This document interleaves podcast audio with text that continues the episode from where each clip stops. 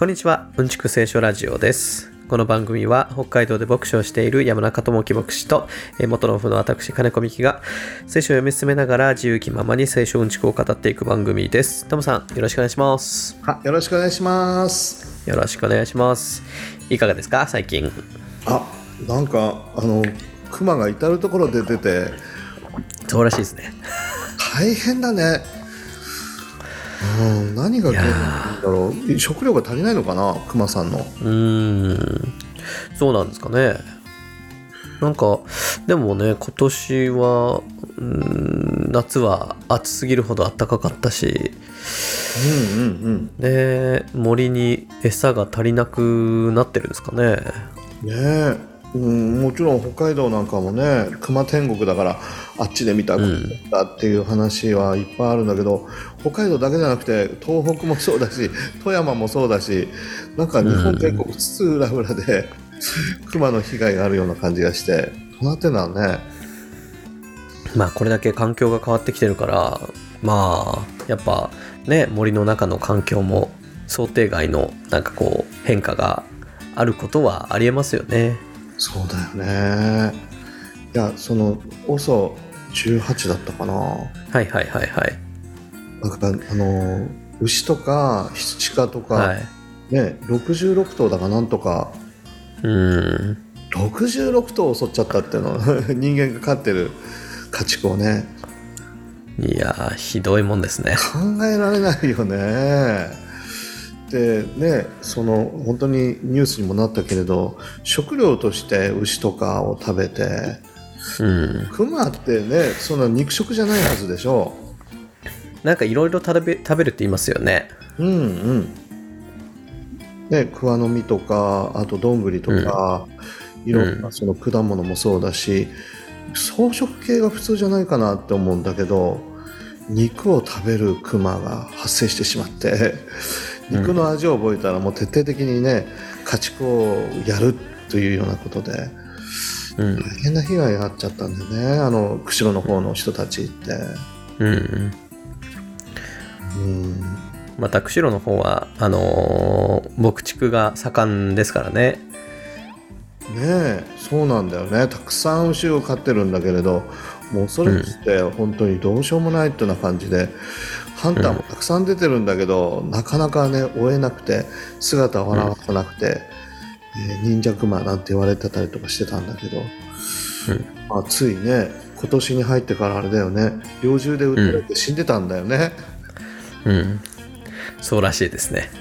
へえでなんか DNA 鑑定したらやっぱり肉をかなり食らっていたみたいな感じの DNA 結果が出てうん。でそれはクマが変わったんじゃなくてやっぱり人間があの肉食のクマを作ってしまったっていうんだよね専門家に言わせるとうんうんうん。なるほど。クマの環境を変えてしまって人うんによって本来あるべきものを食べないで肉を食べるように人間がいざなってしまったと。うん。あの恐ろしいね OSO18 人間が作り出してしまった怪物だっていうんだよね専門家に言わせると、なるほどね。ああそう考えるとなんかゴジラを思い出したりとかしてさ 確かに、確かに確かに。メッセージとしては似てますね。ねえああ人間が作り出した怪物なのかみたいな感じででそれも OSO18 でたまたまそうだったけれどでも第2の第3の OSO18 がねこれから生まれてくるんじゃないかって、まあ、これは確実だっていうような話がね専門家でなされてて。うん。あ怖いなという、うんまあ、そんなニュースに心震えた1週間を過ごしましたがなるほどね。そっちの方なんかそういえば、はいはいそっ。ちの方はいどうですか、クマとかなんか見ますか？クマは、ほぼ、この辺はね、クマの話はほぼ聞かないですけど、そうですね。なんか今日気になったのは、ニュ気になったニュースは、同じ環境的なところで言うと、うんうんあの、場所によっては、あの、ドカ雪の、あの、リスクが5倍になっているらしいんですよ、近年。やだね。怖っ。19年から22年のデータを調べた研究だったかな。なんかあの東北とか北海道とかでなんかそのドカ雪のリスクが高まってるって話でなんか基本的に温暖化で雪は少なくなってるらしいんですね。特に雪が降りにくい地域ではさらに降りにくくなってると、うんうん。なんだけど東北や北海道では逆に一気に降る可能性が確率が高まってるっていう。ああそっか。あのちょろちょろ降らずに一気にドカッとくるっていうリスクが高いらしいですね。いやもうすでになんかそんな感じがするもんね旭川なんかも、そうそちょっとずつちょちょちょっとずつあのしんしんと降るって感じだったのが最近はもうドカーンってくるもんね。ドカーンって。うそうですね。なんかこうねこういった豪雪地帯にふあの住んでると実感を伴って、まあ、確かにそうだよなと思わされますよね。そういう言われると。なんかこう実感と齟齬がないというか。ないね。昔の降り方と全然違う。雨の降り方もそうだもんね。うん確かに。本当にそうですね。なんかしとしと降るって感じじゃないもん。ズワーってくるもんね。ね。確かに。それはそうですね雪も雨ですもんね。あれあのーデータで言うと降水量に含まれますもんね降雪も。ああそっかそっか。そっかそうだよね。うん。そうそうなんですよね。うん大変だよな。いやーよく日本って3日に1回は雨降ってる計算になるっていうようなことを言うじゃないですか。うんうんで北海道ってそんな降らないよなと思ってアメダス調べたんですけどうんうん。1年ならすと3日に1回降ってるらしいんですよ。ああそっかそっか。でも含めてってことだよね、はい。と。そうそうそうそう。夏場はそんな全然降らないじゃないですか北海道って、うんうん特に十勝晴れとか言って十勝は降らないんだけどうん。だからいかに冬に雪ばっか降ってるかってことですよね。ま あそっかいやあの僕らがね家族であの夫婦で旭川に赴任した時僕はもう地元だから全然平気って感じだけど妻は初めてのところで、しかも、なうんうん。南国育ちっていうかね南育ち北に行くことがちょっと心配でいろいろ調べたみたいであうんうん「沖さん」って言って「いやー旭川はね冬は70%曇りか雪だってデータがあるよ」って、うん、なんかすごくショック受けてた。7割が曇りってね確かに、確かにそうですね。言われればまあ7割ぐらいかなって気しますね。うん。十勝はそんなことないよね。十勝バレットも言うから結構晴れの日が多いよね、そうですね。うんまあでもね本当ドカ雪の話じゃないけど最近、まあ、農家さんね近い仕事をしてると、うん。あのーよく聞こえてくるけどその大雪でハウスが潰れたとかいうのをあ。本当毎年聞きますよね。よく聞く。たくさんお金かけて作ったのにね、まだ潰れちゃってまたお金かかるみたいな。うん。そうなんですよね。そうか。あそうそうえっ、とまたえっ、とまあ先週もねあの紹介したんですけど、うん。ハイブリッジさんからのお便り2通いただいてたんで今週も紹介しようかなと思うんですけど。あありがとうございます。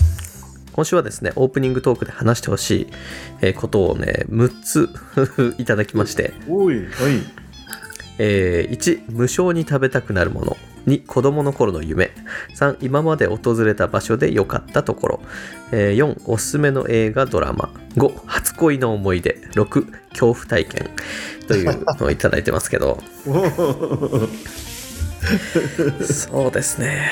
無償に食べたくなるもの。まあ僕はあのーえーうなぎとうーんと親子丼とそれから餃子かなへえ餃子。へえそう。トムさんどうですか？無償に食べたくなるもの。いややっぱり焼肉かな。お肉が好きなのでね。あ焼肉もいいですね。うん、今時期になるとやっぱりサンマの炭焼き。サンマの炭焼き最高なんですよね。最高だね。最近高いですけどね。そうなんだよね。なかなか取れなくなってしまって高級魚の仲間入りしてしまって。ねえ本当になんか本当10年20年ぐらい前はねサンマなんか安売りで1尾70円とかで売ってましたよね。そうそう。もう完全に100円以下でね60円、うん。50円。そうそうそう。うん。信じられないですね。ね今100円超えてるからね。甘いものはどうですか？僕はあんまり甘いもの無償に食べたくなるってことないんですけど。あ甘いものはそうだね。うん、コーヒーもあのブラックが美味しいし、うん。あんまりデザートに関しては、うん、いそんなにやんないかな。これがいいっていうのが。そうですよね。まあ、いただければ御の字でございますって感じで。そうそうそうそうそう。ええどちらかというと、そうだね。甘党ではないよな。うん。子供の頃の夢。子供の頃の夢どうですか？トモさん何になりたかったですか？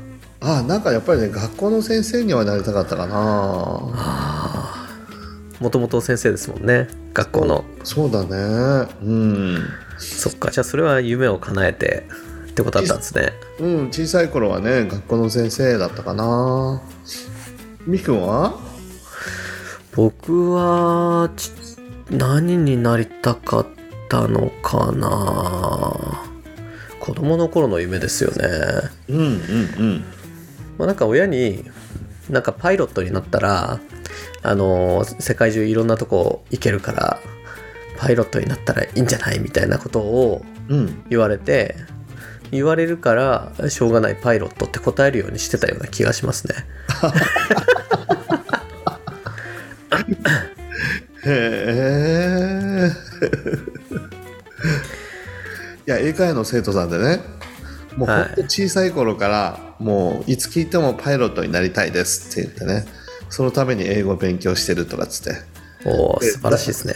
変わるじゃないこの子供の頃の夢っていうのはコロコロ変わるんだけど、うん中学校になっても変わらないし今高校生なんで高校生になっても変わらないしもう着実に彼はもうパイロットの夢を実現するためにあ歩い歩んでるというか勉強してるというか、うん、もう非常に確率が高い感じでなりそうな感じでね嬉しいこと言ってくれるのパイロットになって一番最初にねトム先生をあのお客さんとして乗せてあげますからねって言って。いやーなんか息子のようですね。いや、めっちゃ、息子以上だね。だって息子って言ってくれないもん。そうだよそうだわあの息子は大体そういうことは言ってくれないですね。いや、もう最近うざがられてるからね。いや、もうちょちょぎれる涙がね、そんなこと言ってくれるね、うん。息子と同じような年齢の人そんないないので。確かに そうかでもすごいななんかそうやって一気通貫してあのーややれるって本当すごいことですよねねえ。本当にね、まあ、これからどうなるかわからないけど、でも、初心貫徹しそうな勢いでね、うん。なかなか意志が強いし、いやうん。夢を持つってすごいことだなと思ったりするし、夢の力で引き上げられるっていうのはあるよね、ある意味で。素晴らしい。確かに一気通貫より初志貫徹の方がいいいいことですよね。うーん。なるほどな。いやそういうのは尊敬するな。僕は飽き性なので いやいろんなことにまたチャレンジするしいろんなことにねあの工学心が向いてるっていうか素晴らしいよそれもまた。いやいやいや飽き性なんですよね。はい。おすすめの映画ドラマどうですか？あ僕はね今パッと言われて思いつくのが「ショーシャンクの空に」かな、ああ名画ですね。ショーシャンクの空。あれはもう何回見てもいいいやーそうなんですよね。なんかこううんいいんですよね。い感動するというかね涙が出てくるな本当。うん。確かに確かに。美樹君はどうですか？僕はですねうーんとうーんそうですね。パッと今思いついたのはモーターサイクルダイアリースっていう言葉あこれあの映画ご存知です？ああったね。なんか少年がバイクに乗って旅するっていうのなんかそう。あのー一見ね少年がバイクに乗って旅する話なんですけどうんうんうん。あのーえ映画の冒頭にこれはそういった青春を描いた映画ではないですって。冒頭に出てくるんですよ。あそうなんだ。あのあれあのえっ、とチェ・ゲバラっていたじゃないですか、うんうんうん。まあ、キューバ革命の英雄と言われる人ですね。うんうんうんあの人の、えー10代の頃うん。10代なのかな？20代前半。まあそのぐらいの頃のあのーのうーなんていうんですかね？を描いた映画なんですけど。うんうん。あのその頃に、えー、と南アフリカを、うん、縦断って言ったらいいのかな、うん、バイクで友達と2人であの縦断旅行をするっていうのを描いた映画なんですけどあの一見ねあの若者のねそういった無茶なあの青春の旅。うん。うんで昨日の友達と2人であの仲良くしたり喧嘩したりしながら、うん。あの旅していくっていうそういった旅なんだけど。でもあの映画でこう描きたいのってまああの後々彼はその革命家としてねあのゲリラ戦をしてでキューバ革命っていうのを起こしていく主要人物になっていくわけですけどその若い時に、えー彼が何を見てであのまあ、30歳えー前後ぐらいの時に、まあ、そういった活動にあの推し進んでいくっていうその背景に何があったのかっていうことを描いてる映画なんですよね。なるほどなるほどそうかじゃあバイクに乗って乗りましてイエーイっていう感じではないんだね あのいやでもあのそういうシーンが多いですよ。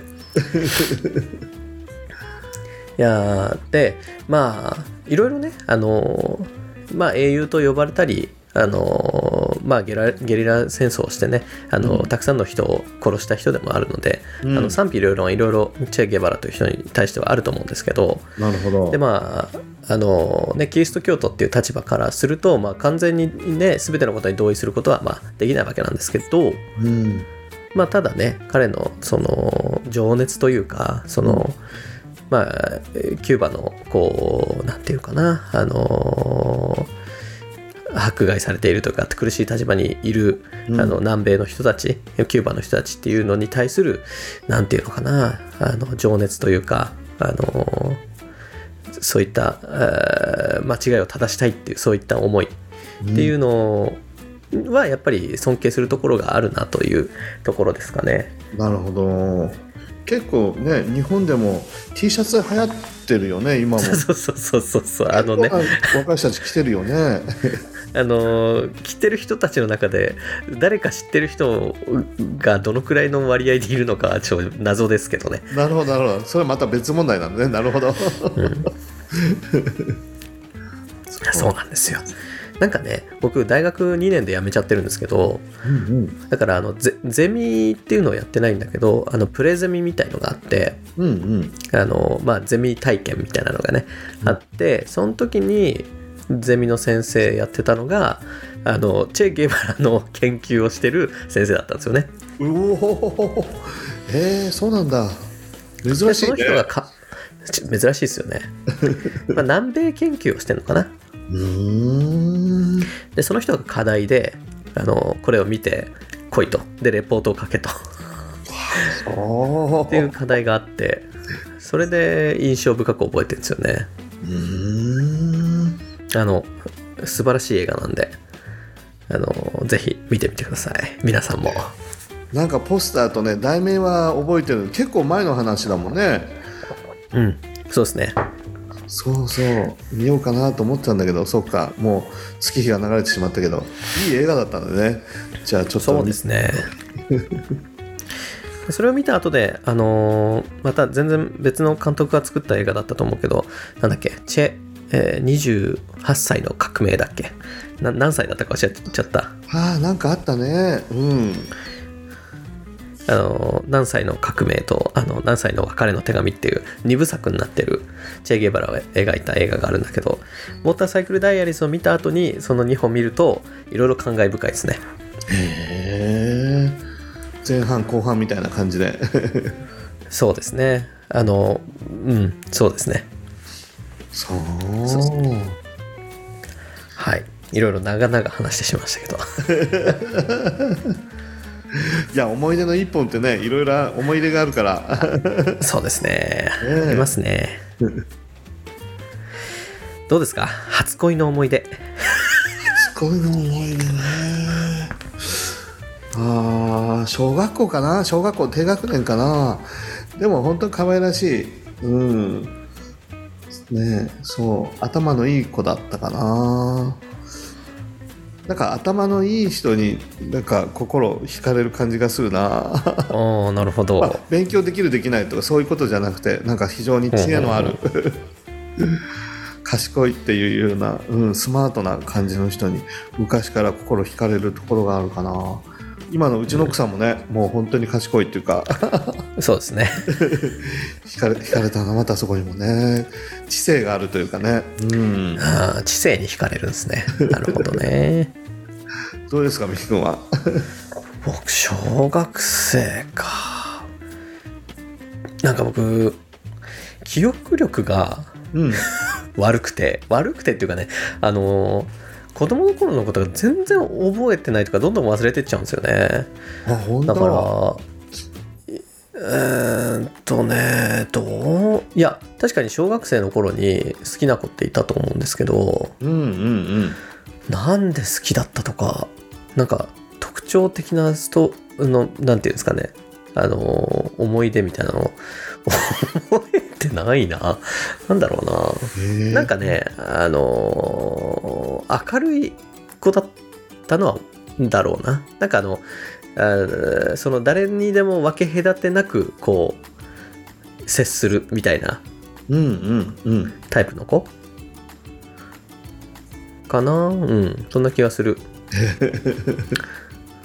まあそういう意味では、うちの奥様もそういうタイプかな。あそうだね。明るい、うん、分け隔てなくお話ししてくれるもんね、そっか。そういう、トムさん知性で。いやー懐かしい僕は、なんていうんですかね、その、平等性というか、なんだろう。うんうん。そういうのに惹かれるかもしれないですね。はっきり覚えてる僕まだ。もうねだいぶ年取ってるけどはっきり覚えてるその子の家まで遊びに行ったりしてお母さんに迎えてもらっておやつもらって一緒に本読んだとか結構覚えてるかなうんうんへえー、いいな。なんか、いや、本当に子供の頃のことどんどん忘れていくから、やばいんですよね。だってもう中学生、高校生のことがほとんど覚えてないですもんね。あ本当？本当、うん、なんか異常なぐらいに昔のことどんどん忘れていくんですよね。へえでもそれはいいんじゃない？古いの忘れて新しいものをどんどん吸収していくっていうことだから。あそうなんですかね。なんかこの間も、なんか、なんか、母親に、この間とか言ってね、なんか何年か前に母親に、なんか、昔、そのミキがなんか好きだったなんとかって人この間テレビ出てたよみたいな、あのー言われて「え誰それ?」ってなって。嘘あんなにハマってたじゃんみたいな言われて「いやそうだったかしら」ってなりましたね。いや社会にだってねいろいろ大変なあの世知辛い世の中を歩んでくると学生の時よかったなーってあの頃無邪気でよかったなと思う人いっぱいいるけれど、美樹君の場合、うん。今が一番充実してるんじゃない？だから。まあ、そまあそういうことにしときましょう。まあでも確かにね、あのよく高校生に戻りたいとか、小学生に戻りたい、中学生に戻りたいってよくおっしゃる方いるけど、うん。みじんも思わないですね。それは今が充実してるからいいんだよね。なんか、またあの、いまた一からやり直しはもう勘弁してくれっていう気がしますね。えー、そっか。いや大会系の部活なんかねもういつも集まると昔のあの試合がこうだったああだったっつってねそれがもう楽しくてしょうがなくて、うんうんうん。その思い出の中にこう浸るっていうのがあるけどね。お最後、恐怖体験どうですか？恐怖体験。恐怖体験。あ恐怖体験ああー留学してた時にね結構はい白人の人たちがいっぱいいるところに、あの僕たち3人あの白人の仲間2人と僕3人で生活してたんだよね3年間はいはいはい。でとてもあの近所の人たちはいい人たちで「よー」って言って気軽に声かけてくれるんだけど一人ね、ちょっとあの体格のいいおばちゃんがいてうん。ですごい超フレンドリーすぎて怖かったのがあったな。僕の顔見るともう常にあの「Hey Chinese boy」って言ってね。いやいやあの中国人じゃないんです。あの日本から来たんです。っつって「ああそうなのチャイニーズボーイそうか」っつって全然聞いて であのもう本当にフレンドリーすぎてじゃあさよなら。っつってこう部屋に入るでしょ？家に入るでしょ？鍵閉めるでしょ、トントントントントントントンってきて中入ってくんだよ平気で怖ーって思ってでこれ美味しいから食べてみてとかああこの部屋にはこれがあるのあれなのみたいな感じで他の友達どこ行ったのとかっつってもうブルブルブルーってオーバーフレンドリーなんですねいやーちょっとやばいえーなんかやってる人かなと思ったりあの薬の方ねちょっとねうんあまりにもちょっとこうハイテンションなのでね、まあ、そういうちょっと危ないなって距離を保って付き合わないとまずいなっていう怖いなっていうのが斬新な恐怖体験ですねそれはまた。ミクは何かあった？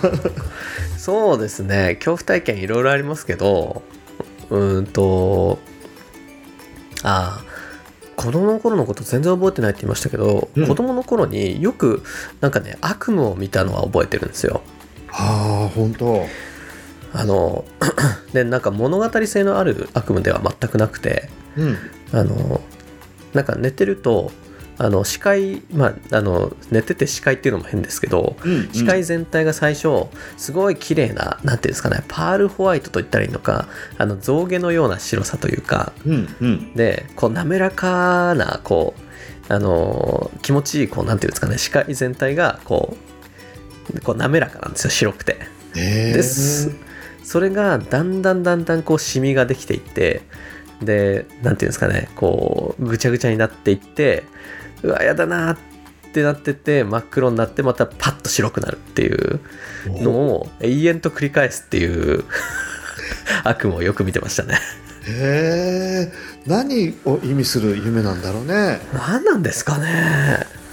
それがねすごい嫌でしたね。へえそれは何回もその場所を変えて時を超えて見るわけ？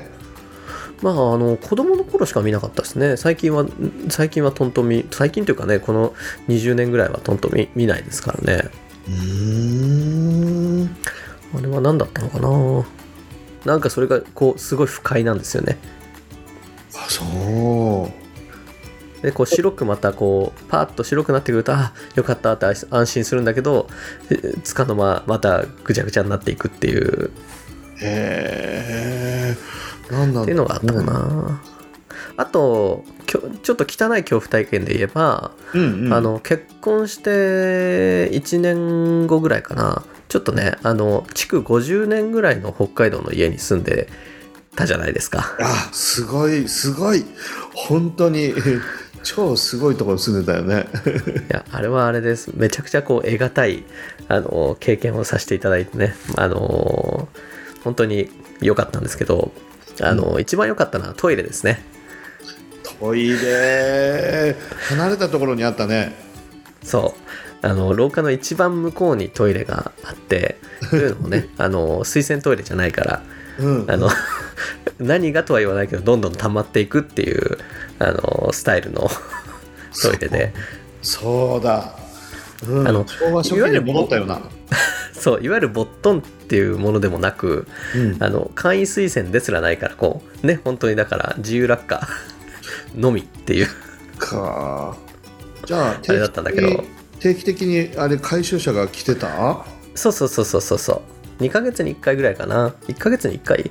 うん。なんかそのバキュームカーが来てあのね何はとは言わないけど回収してってくれるっていうものなんだけど。最近はもうそういうねバキュームカー自体を見なくなってきたから。あーそうですね。たまに一度に一回見るけど、うん。それはまだいいんですよ。うんうん、でバキュームカーが来れるのはあの温度がマイナスにいかない時期だけじゃないですか。うんうん。で確か北海道って4ヶ月ぐらいはマイナスだからにうん。あの冬場の4ヶ月はバキュームカーが来れないんですよ。ああそうか特になんですよ。ねうん、美瑛のちょっと奥地だからちょっとなかなかそう難しいかそう。そうそうもしれない。でよくあのなんていうのかな世界の絶景のドキュメンタリー番組とかねあの NHK とかでたまにあの地球ドラマチックとかでやってるあの、なんかこう奥地の洞窟とかに行くと鍾乳鍾乳洞っていうのがあったりするじゃないですか。うんうんうんあの洞窟になんかこうトゲトゲしたあの水が水滴が滴ることによってできる、うん。こう自然の芸術みたいなねうん。のがあるけど、あのまあ、そういう感じでねあの何がとは言わないけど冬場はこう積もり積もってくるわけですよ。ああそっか。どんどんどんどん積もっていくわけだ。それがそれが迫り来る恐怖という。あー視覚的に見えてくるわけだねそれが。あそうそうそうそう最終的にはね。ややばいねそれは。まあそれが恐怖体験ですかね。そうか春まで持つんだろうかっていう。そうそうそうそうそうなんですよ。あ。はい。ちょっと汚い話になっちゃったので そろそろし終わりにして。ーそうだね。確かにはい。僕だ、いやなんかあのもう30分も 無駄な話をしてしまったんで。そろそろやっていきましょうかね。あの愛も変わらず世界の終わりの話をしているんですけれども。本当だ。そはい。じゃあ早速ね早速、あの余韻がちょっと 悪い話で終わっちゃったけど あの聖書でお口直しってことで。うそうだね。はい。先週は25章の 1から13をやったんで今日は14からうん30までかなやってきます。また例え話ですね。はい。はい。まあまあまあとりあえずやっていきますよ。読んで読みますね。はいえー14から。天の御国は旅に出る出るにあたり自分のしもべたちを呼んで財産を預ける人のようです。彼はそれぞれの能力に応じて一人には5タラント一人には2タラントもう一人には1タラントを渡して旅に出た出かけた。するとすぐに5タラント預かった者は出て行ってそれで商売をし他に5タラントを設けた。同じように2タラント預かった者も他に2タラントを設けた。一方1タラント預かった者は出て行って地面に穴を掘り主人の金を隠した。さてかなりかなり時が経ってからしもべたちの主人が帰ってきて彼らと生産をした。すると5タラント預かった者が進み出てもう5タラントを差し出していった。ご主人様私に5タラント預けてくださいましたがご覧ください。私は他に5タラントを設けました。主人は彼に言った。よくやった。良い忠実なしもべだ。お前はわずかなものに忠実だったから多くのものを任せよう。主人の喜びを共に喜んでくれ。2タラントのものも進み出ていった。ご主人様。私に2タラント預けてくださいましたが、ご覧ください。他に2タラントを設けました。すいません。えー 主人は彼に言った。よくやった。良い忠実なしもべだ。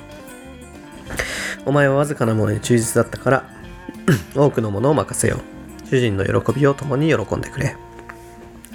一タラント預かっていたものも進み出ていった。ご主人様、あなた様はまかなかったところから刈り取り、散らさなかったところからかき集める厳しい方だと分かっていました。それで私は怖くなり、出て行ってあなた様の一タラントを地の中に隠しておきました。ご覧ください。これがあなたの、あなた様のものです。しかし、主人は彼に答えた。悪い怠け者のしもべだ。私がまかなかったところから刈り取り、散らさなかったところからかき集めると分かっていたというのか。それなら私、お前は私の金を銀行に預けておくべきだった。そうすれば私が帰ってきた時、私のものを利息とともに返してもらえたのに。だからそのタラントを彼から取り上げて、10タラント持っている者たちに与えよう。誰でも持っているものはも与えられてもっと豊かになり、持っていないものは持っているものまでも取り上げられられるのだ。この役に立たないしもべは、外の暗闇に出てえ追い出せ。そこで泣いて歯ぎしりするのだ。はい。以上です。ははい。タラントの例えというね、こう、まだ非常に有名なところなんですけど、い。うんうんうん。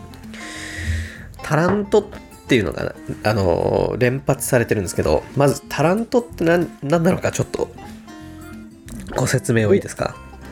これはあれだよね。あの、まあ、お金の、まあ、一つの単位で、でなりっていうのはね多分ここのラジオの中でも出てきたかなと思うんだけどそうですね1ね1でなりはあの1日働いてえー労働者が得る給料と同じなのでどうだろうね。今1でなりっていうと日本円にすると1万円ぐらいなのかな。1日働いてアルバイトして1万円っていうのはあるかもしれないよね。そうですね。まああの場所にもよるし職種にもよるけどうんまあ分かりやすいから1万円。ねえ。で1タラントっていうとこれ6000デナリとほぼ一緒だっていうことなんだよね。なのでそう考えるとどうだろうね、いまあ単純計算として1日働いて1万円として1デナリでうん。1タラントが6000デナリとすると6000万円ぐらいなんだよね。うん。それなりのろ額だよねタラントっていうのは6000日分の働きっていうことで、うんうんまあ本当にざっくり1年に300日働いたとして 働いたとしてえっ、と何？何回？7 70年分？ん ?7 年分？うんうんうん。あそうか。7 3うんそうですね。約7年分。すごい額。のお給料。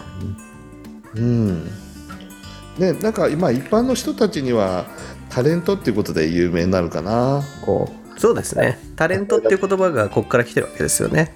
うねえ。賜物とかあ与えられてるって。今ねジャニーズ事務所で大変なことになってるけどなんか。なってますね。いやー時代が変わっていくというか動いていくというか、うん。今までね気気づかなかったこともおかしいけれどうん。うん、でもあれは本当に本人たちそれから会社だけの問題じゃなくてうん。テレビ局も含めてそしてそのテレビを見る僕たちも含めてみんなの責任というか問題なのに、なんか問題が発覚したらね、一人の人っていうか、ね、と特定の人だけこう攻め攻めてっていうようなことがあって、みんなで考えていかなきゃいけない問題だよねある意味で。そうですね。まあでもあれをちゃんと問題として扱えるようになったっていうのはまあまだ前進なのかなとは思いますけどね。うん、本当だね。そう。なんかタレントで聞くと、そういうふうに今はね、ちょっとマイナスのイメージが。ねえ、もともとは通されてしまったと、ここから出てきてるっていうことだよね。そうですよね。このおだからこの例え話からお神から与えられた、えーなんていうのかねものまあひいては才能とか、うんまあ、そういったものを指してタラントタレントと呼ばれるようになってでまあ普通の人にはないそういった才能を持っている人がこうテレビに出るっていうところからああいった方たちをタレントと呼ぶようになったんでしょうね。そうだね。うん。意外なところにあの聖書か聖書由来の言葉があるもんですねで、他の国ではそんなタレントさんなんて言わないと思うけどね、アクターとかアクトレスとか、いろんな形で表現があると思うんだけど、日本独自かな、これはね。なんか賜物ある芸能人の人、タレントさんっていうのは、うん。うん、他にはないかもしれないね。はい。ということでえー天の御国はって始まるんですけどまああのまあここで、うんまあ、天の御国はうんと、まあ、神の支配であったりまあそのまま直接天国と呼んでもいいんでしょうけど、うん、うん、まあ、ただしあのねこの聖書の言う天国っていうのは、ね、死んでから行くところっていうこともあるけど、まあ、神を信じる者の生き方であるとかそれに与えられるなんていうんですか生活というかっていうことも含まれてるわけで、まあそういったものを指していると。うん、まあ、またこの文脈で言えば、あのーす滅びの時また、あのー新しい生みの苦しみの後に与えられるというか始まる新しい、あのー新天新地みたいなことも指してるのかなと思うんですけど、うん、そうね。今ここにある恵みの現実であり、また将来、近い将来、完全に神様があの救いの計画を成就してくださって僕たちのために築き上げてくださるその場所っていううん、そういう緊張関係があるよね今とそれから将来っていう、絶えずその緊張関係の中にあるかなっていう感じするよね。そうですね。でその天の御国っていうのは旅旅に出るにあたり自分のしもべたちを呼んで財産を預ける人のようです。いいなんか 面白い始まり方がああったもんですよね。いろんな例えが出てくるけどまたこれユニークだなと思うよね。うん。当時こういうことはえーよくあったんですかね。お金持ちがこう長い旅に出るときにしもべたちにこうそれぞれ能力に従って財産をこう預けておいてこれを、これでなんかうまくやるんだよと。うん、なんかよくあったみたいだね、うん、旅に出て、いろんなところに向けてまた商売をするっていう使用人に任せるっていうのがあったみたいだね。うん今でいうまあ投資家みたいになるんですかね。そうね。後でちょっとまた出てくるけどお金持ちの人は銀行に預ける。ちょっとでも、あの利子が入るようにってもう的確に、え非常に頭回転が速くこう活用するっていうこともあのお金持ちはあったみたいなので、うん。まあ今で言えばねあのい積み立て NISA とかねあのイデコとか あのいろいろ言われてるその貯金ではなく投資をみたいなねあの、言われる時代になってきてるけどそうそうそう。景気悪い景気悪いからあの銀行にですの目減りする一方だっていうことでね。そうだよね。本当利子がつかないからね。でもイエス様のこの時代とちょっと似てるかもしれない日本の今の時代っていうのは。銀行に預けてても本当にちょっとスズメの涙ぐらいの利子しかつかないだけれども、あのとりあえず銀行に預けよう少しでも稼ごうっていう人たちがあのいたらしいね、うん。うん。でも利子って考えると今こういう話をするあののは完全な脱線なんだけど、うん。利子でね 0. 何パーセントあのなんだろうもらえたとしても物価がそれ以上のあの景気がそれ以上にあのなんていうのかなあのインフレすると、結局はマイナスですよね実質。そうなんだよね。だからアメリカとかあの西洋ではね銀行に預けるなんてとんでもないと。それは愚の骨頂だみたいなそういう意識がすごい強いかな。そうですよね。必ずお金、ね、銀行に預けられるぐらいのお金があるんだったら投資すると株をやるとかっていう、そういうマインドは非常に強いかな海外だと。そういうことですよね、うん、日本だと最近ようやくね株のことを勉強しましょうとか投資のことをやりましょうみたいな、うん。ギャンブルじゃありませんよっていうねそういうところから今授業が始まっているような感じがするけれど、うん。とりあえず銀行に預けておけばっていうマインドがすごく強い感じがするよね日本だと。そうですね。まあまあまあそんなねあの そんなお金の話はいいんだけど 本質じゃないので。いいんだけどうん。えーっとでそれぞれの能力に従って1人には5タラント1人には2タラントもう1人には1タラント渡して旅に出かけた。なんかこうリアルですよね。みんな平等に同じ金額渡すんじゃないんだっていうところが でもげ本当は現実世界見ても、うん、見た目もいいし頭もいいしスポーツもできるしいやーなんでこんなに不平等なんだろう世の中みたいなね 思うことたまにあるよね。まあ大谷翔平みたいな人もいればねそうそう。ねそういう人たちと比べて自分はあってひがんじゃうような部分もうんあったりするよね。まああのね大谷翔平には5タラントっていうことなのかもしれないけどうんうん。いやひょっとしたら僕たちにも5タラント与えられてるのかもしれないけれどそれに気づいてないってことがあるかもしれないよね。そうですねうんそれをねあの穴掘って隠してるのかもしれないっていうねことなのかもしれないけどそう僕には持ってないないないないないって言ってね落ち込んじゃうっていう一方で、うん、その5タラントの宝に気づいてないってことがあるかもしれないよね。うん。まあでもね現実問題として5タラント預かってる人2タラント預かってる人、1タラント預かってる人っていうのが、まあ、いるというね。うん。まあねここで言ってるのかなと思うんだけど。まあでもそれがね、あのーまあ後々のところで出てくるけど、それによって別に、なんていうのかね、待遇の良し悪しであったりとか、あのーそそそその人自身の価値をそれでね、なんかこう、分けるっていうわけではないっていうところが、あの見えてくるわけなんですけど、うんうんうん。そうなんだよね。うん、持ってるからすごいとか、持ってないからダメだとかっていう感覚ではないんだよねここでは。全然、うん。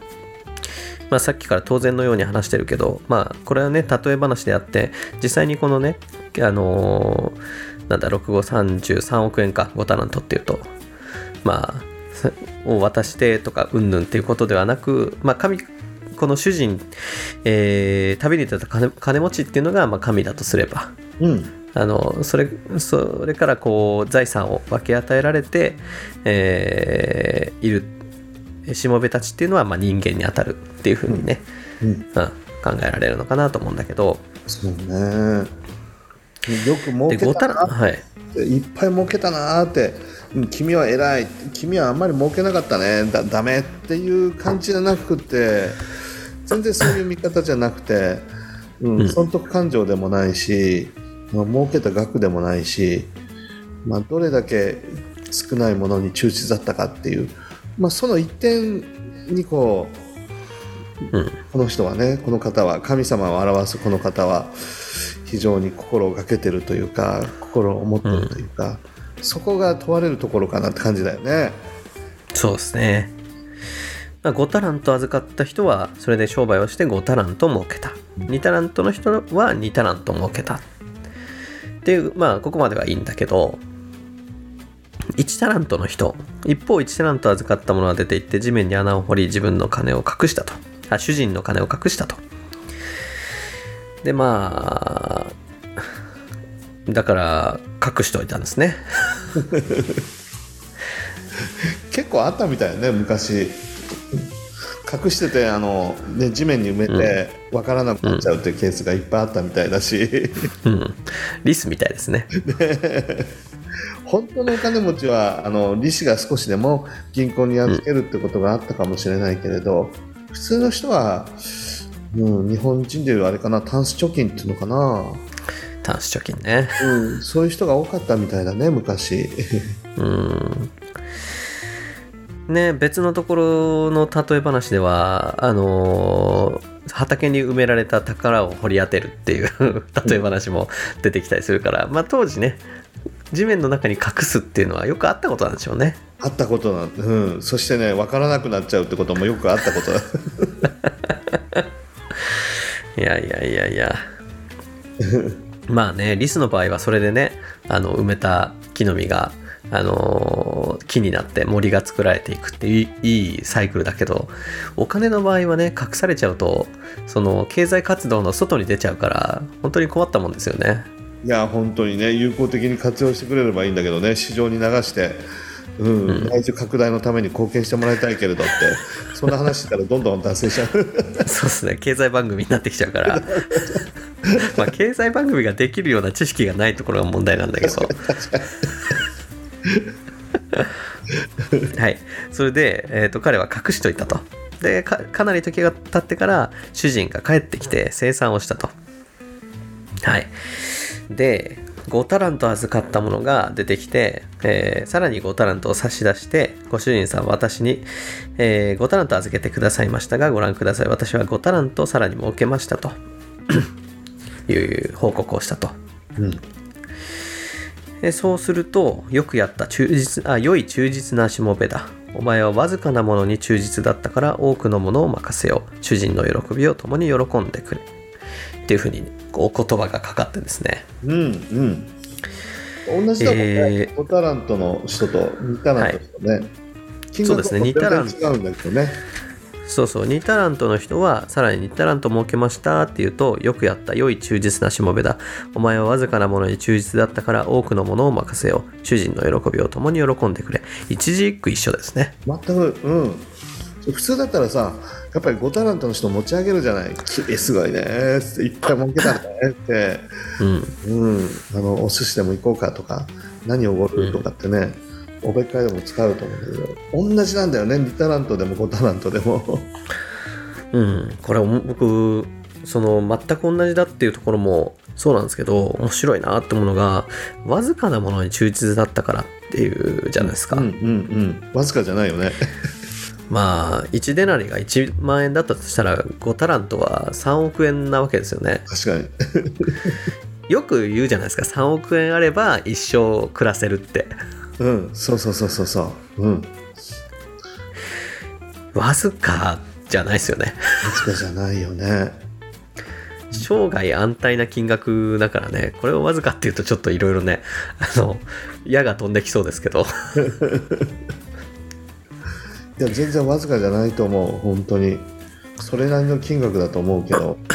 もう神様の目から見たらね わずかなものなのかなと思うし、うん。でもその多いとか少ないとかっていうよりはむしろその与えられたものに対して忠実だったかそうじゃなかったかっていうことが 問われるのかなっていう感じもするよね。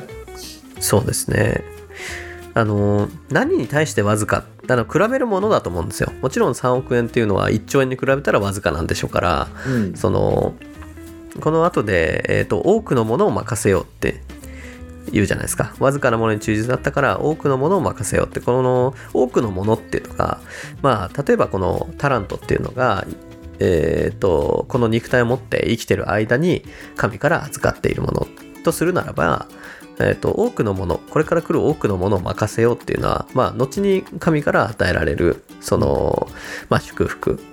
うん、そうね。あのまあそれこそ天の御国うんうん。と言われるもの。であるとするならば、まあ、確かに地上で与えられているいろんなものっていうのがそれに比べれば取るに足らないあの有限なというかねあのわずかなもの言われるのもまあ納得いくかなとうん、そうだね。地上にくらものに比べたらもう天井の宝っていうのは比べ物にならないもんね。そうですねまあ大谷翔平の二刀流もねあの藤井竜王の八冠もねまあわずかなものなのかもしれないですね そうだね。天井のものから比べると、うん、功績っていうのもね、地上においては偉大すぎちゃって、ちょっと僕たち想像もつかないけれど、そうですね。うん、まあそれを思うとねその、まあ、5タラント2タラントの人にはこうね同じく、えーこの、えー喜びを共に喜んでくれっていうお言葉がかかるんだけど1タラントの人がね進み出てご主人様あなたは、えーあなた様はまかなかったところから刈り取り散らさなかったところから集める厳しい方だと分かっていました。それで私は怖くなり出て行ってあなた様の1タラントを地の中に隠しておきました。ご覧ください。これがあなた様のものです。はい。ということで、えーまあ、この人の、あの考え、えーもしこの1タラントを持って、あの何かこうチャレンジをして、うん、えー主人が帰ってきた時に1タラントを割っていたらどうしようと考えたわけですよね。うん、うん、うん、そんな事態になったらこっぴどく叱られてしまうだろうと。うん、思ってせめてあの増えも減りもしない隠すっていう方法を取ったっては、うん、うん。まあ、そういうことなのかなと思うんですけどどう思います？そうね。また、もう最初から諦めちゃってるっていう部分もあるかもしれないね。うん。これを活用したってそんな大した稼げないんだから まあ面倒くさいことしないで地面に隠しておけば問題なく平穏に過ごせるし、ご主人様にもね怒られることもないからみたいな感じ。最初からなんかこう惰性でというか諦めちゃってるというか やる気なしというかね。っ ていうかなんかもうあの文句言ってますもんね活用しようなんてねそんなあの気持ちが全くないもんね。このまかなかあなた様はまかなかった頃ところから刈り取り散らさなかったところから集める厳しい方とってあの仮にも1タラント6000万円預かっていながらこの主人に対するものの言いようっていうのを思うとなんかすごくなんていうのかなあのあのこうひがみっぽいというかうんうんうんあのーまあね5タラント同じしもべたちの中でね5タラントもらってる人2タラントもらってる人っていうのを見てうんあの自分に1タラントしかこううんもらえなかったってことにこうなんかね不満を覚えてるようなそんな気がしてならないんだけど確かに悲願でることもあるかもしれないね。うん、だって、ね、ご主人様のことそれほどよく知ってるのかっていうことだよね。あなたそれほど深い関係がありますか？と、私のこと知ってそんなこと言ってるのか？みたいな感じだよね。なんかねこのまたね農業に例えられてるけどまかなかったところから刈り取るってつまりあの種もまいていないのにしあの収穫をあの収めろっていううんあのひどい方だと私は知っていたんですって、まあ、そういうことじゃないですか。そうそう知ってたか本当にって 私の知ってますか悪代官みたいなこと言わないでよみたいなね。でもこれあの1タラントはせめあの少なくともままかれてるわけじゃないですか自分のところに。そう、うん、本人はねこればっかりってちょっとしかないみたいな感じで思ってそうそうそうそうそうそう。相当な金額だよね1タラントでも。うん、私のところには1タラントしかなかったのになんかこうすごいあのリターンを要求するんでしょっていううん。いうことなんでしょうけど。うん、そうね、やる気なしって感じだよね、もう、マイナス的な考えだよね。あの人たちは、ひがみ根性もすごくあるよね、きっと。5タラント、2タラント任せたのに1タラントですかい？みたいな、そんな思いもあるかもしれない。うん。そんな気がしてならないんだけど、まあそんな彼に対して主人の答えは悪い怠け者のしもべだ、えー私がまかなかったところから刈り取り散らさなかったところから、えーかき集めると分かっていたというのか、うん。それならお前は私の金を銀行に預かあ預けておくべきだった。そうすれば私が帰ってきた時に私のものを利息とともに返してもらえたのに。はい ということなんですけどうんうん。確かにそうですよね、あのまかなかったところに借り取る方だって分かってたんだったら隠しといたら結局怒られるでしょっていう。うん、そうだよね、うん、銀行に預けておけば少しでも利子がついたのにね。それすらしなかったってことだもんね、なんか銀行に預けるっていうまあえっとチャレン全くチャレンジングではないけどまあうんそのあん危険は冒さないけどちょちょっぴりはプラスになるっていうその方法を彼はこう思いつかなかったんですかね。うんね、ご主人様のために少しでも儲けてあげようとか少し増やしてあげようって褒められたいからって そんな気持ちがなかったんだろうねきっと、こんな1タラントぐらいみたいな感じで地面に捨てておけみたいな感じでうん。うん、なってたのかな。そうですね。そう思うとやっぱりこの1タラントってものを非常に過小評価しているっていうところが彼の通し彼通してこうあるこう心理的な状況っうんていうものなのかなと思うんですけど。そうだね。このご主人様はどれだけ稼いだかっていうことを気にしないでうん。与えられたものに忠実だったかどうかっていうことを一番大切にして見てるのにね。うん。それに応えられなかったってことだよね。うん。まあ彼に言わせれば、まあ、5タラントせめて2タラントあればあの思い切ったビジネスができるかもしれないけど1タラントぼっきりじゃそんなあの何の役にも立たないわみたいなことだったのかな。うん。もう最初からやる気なしって感じだよね。少しでもってご主人様のために。でもあの銀行に預けてでも利子の分オンしてプラスしてお返ししようっていう気持ちは全くない。うん。そうですね。預けてもらったことに対する感謝っていうのは少なくとも感じないですね。感じてないよねなんか余計なものを預かっちゃったなみたいな。半ばそんな感じもするもんね。うん。めんどくさっつって。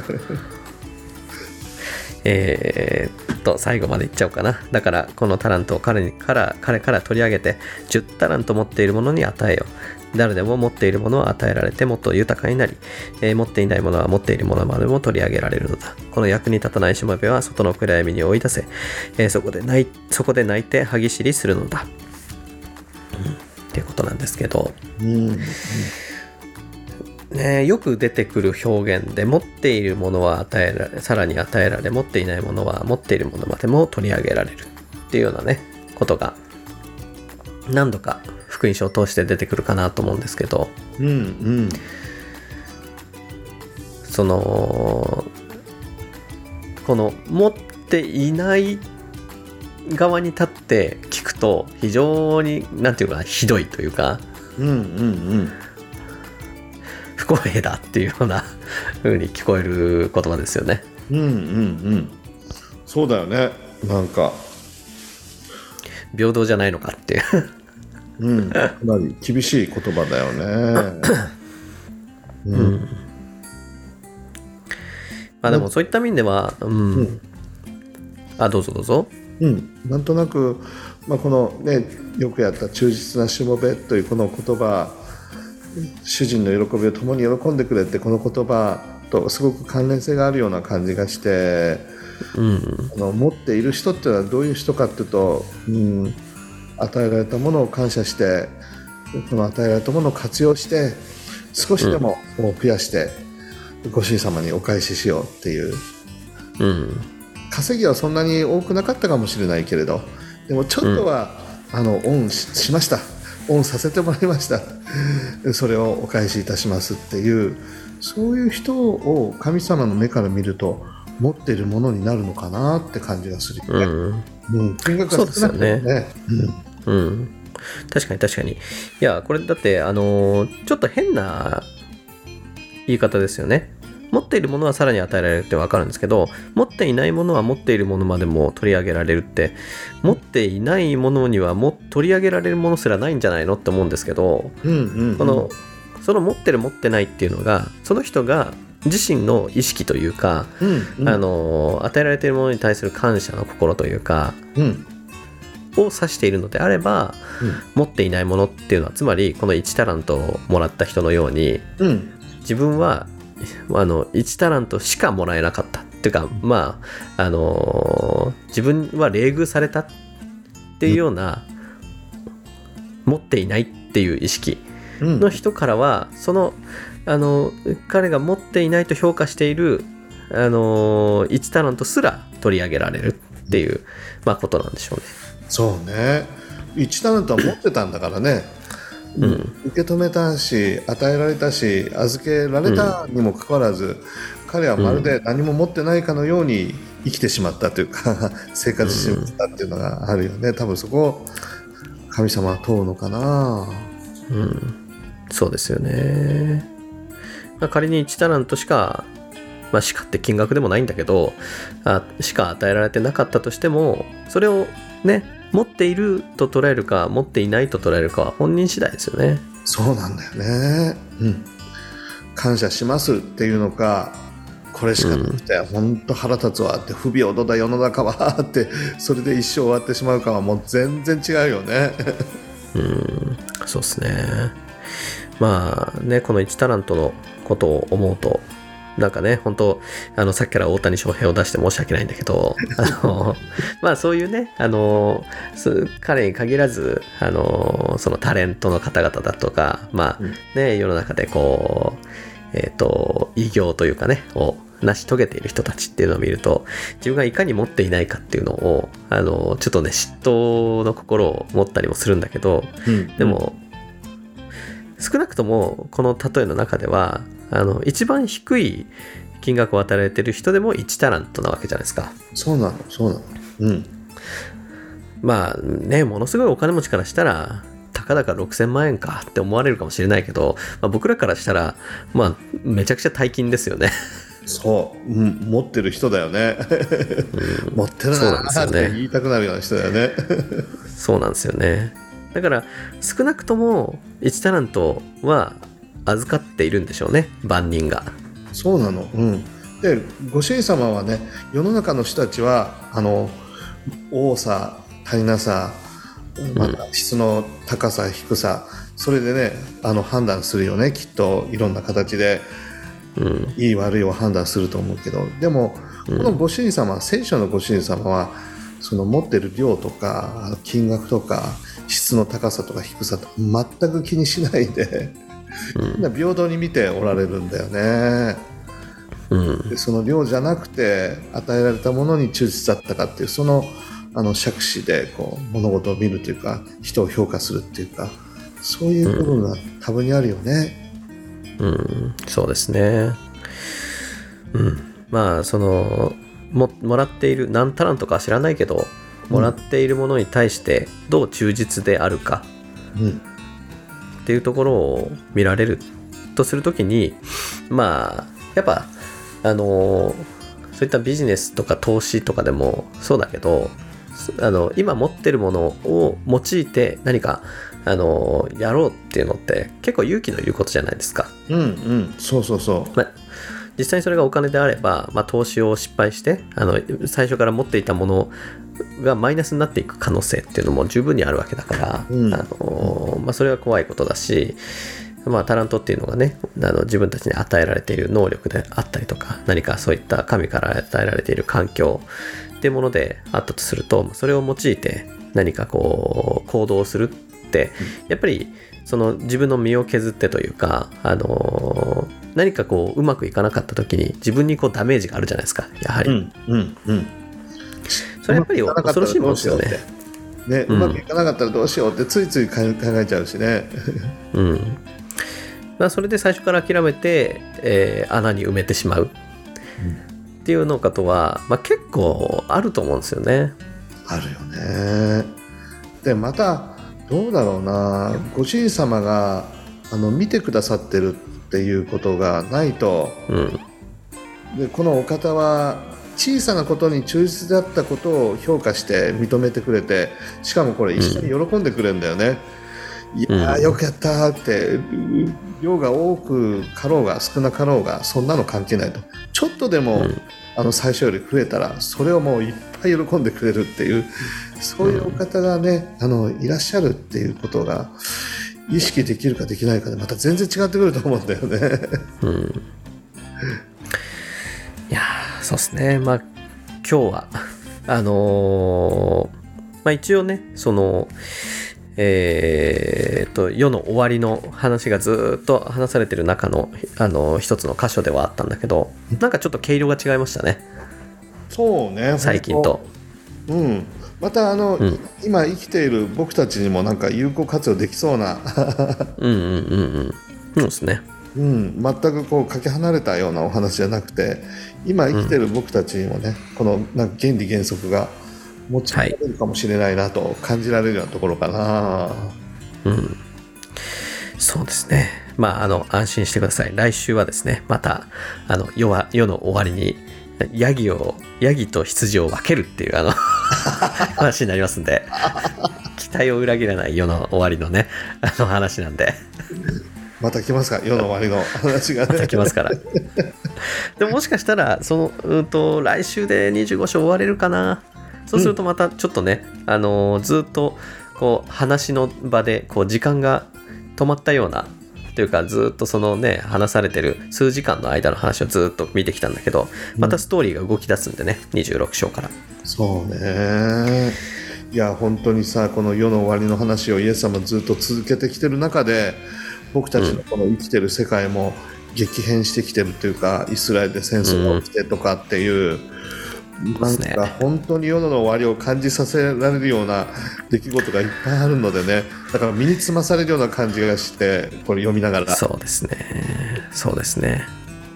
まあこういうようなね状況でねあなたあの1タラントをどうしますかって問われると非常にこう心もとない 思いがされますけど、うん。まあ穴に隠すようなことをしないでね生きていけたらと思いますそうねだね。ところでミキ君はこれさあの、はいはい。5タラント2タラント1タラントあるけど自分が何タラントだと、ああそうですね。あの正直に言っていいですか？正直正直。うん。2タラントかな。ねえ。うんうん5タラントじゃないの、あのーミキ君は。5タラントじゃないの？いや、あの、なんていうんですかね、5ではないっていうことは、あの、重々、あの、経験則的にですね、経験してきてるんですけど、まあ、何分うぬぼれ屋なもので、1ではないなっていう気持ちもあるんですよ。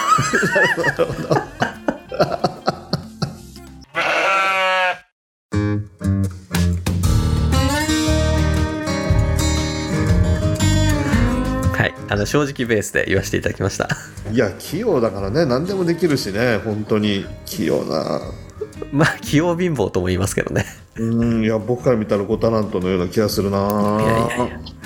ちなみにトムさんはじ自己認識的には？いやーなんかやっぱりね1タラントかな。そんなことないですけどね。じゃない感じがするななんとなく。うんいやーでもこれ持ってねなかなかできない感じなのであの一つのことにしか。集中できないっていうか。ねかうん。いやいやいやいや。まあねその自己認識の中でね何タラントなのかっていうの結構人によってか違いが出そうですよね。えそうだね。これもまた面白いというか聞いてみたいなって感じがするけれど。うん。あなたは何タラント与えられてるであなしょうか。た何タラントですか。っていう 確かに。はい。ということでね。おっと今日はですね、うんうん。考えてみたらこれ第99回ですね。おえー、あ本当。99 99ということでね、来週はうん。100回なんで。100回ですか。あら。まだまだ先かなと思ったらもう来ましたか、来ましたでねあのー今のところ100回で何をしてくださいっていうのはあのさっきあのハイブリッジさんからのお便りに最後の方に書いてあったんですけどもしよかったら、トムさんにためになる英会話 のお話でも してくださいっていうあのーコメントはいただいてます。本まあなんかねあのーまあトムさんね英会話はあのーお手物のお手のものなんでねもし100回あの100回。そんな流れになれば プチ英会話教室になるかもしれないですけど。当 まあ何をするか全然決めてないですね。ねえ。そっか。なんか僕たちらしい100回の。そうですね。100回のね。うん。まあプチ振り返りをするかああ何なのか分かんないけけどそれはいいよね。うんうん。またひょっとしてあの100回に向けてメールを送ってくださる方もいらっしゃるかもしれないからあぜひぜひ。そのメールを読みながらね、うん、語り合うみたいなことで100回を迎えるともいいかもしれないね。そうですね。はい。そんなところで1時間も12分になってきたので最後。トムさん締めを締めをお願いします。はい、今日も本当にお付き合いいただいてありがとうございます。また来週、えー来週は100回なのかな ?100 回皆さんでお祝いして楽しみたいと思います。ありがとうございます。はいさよなら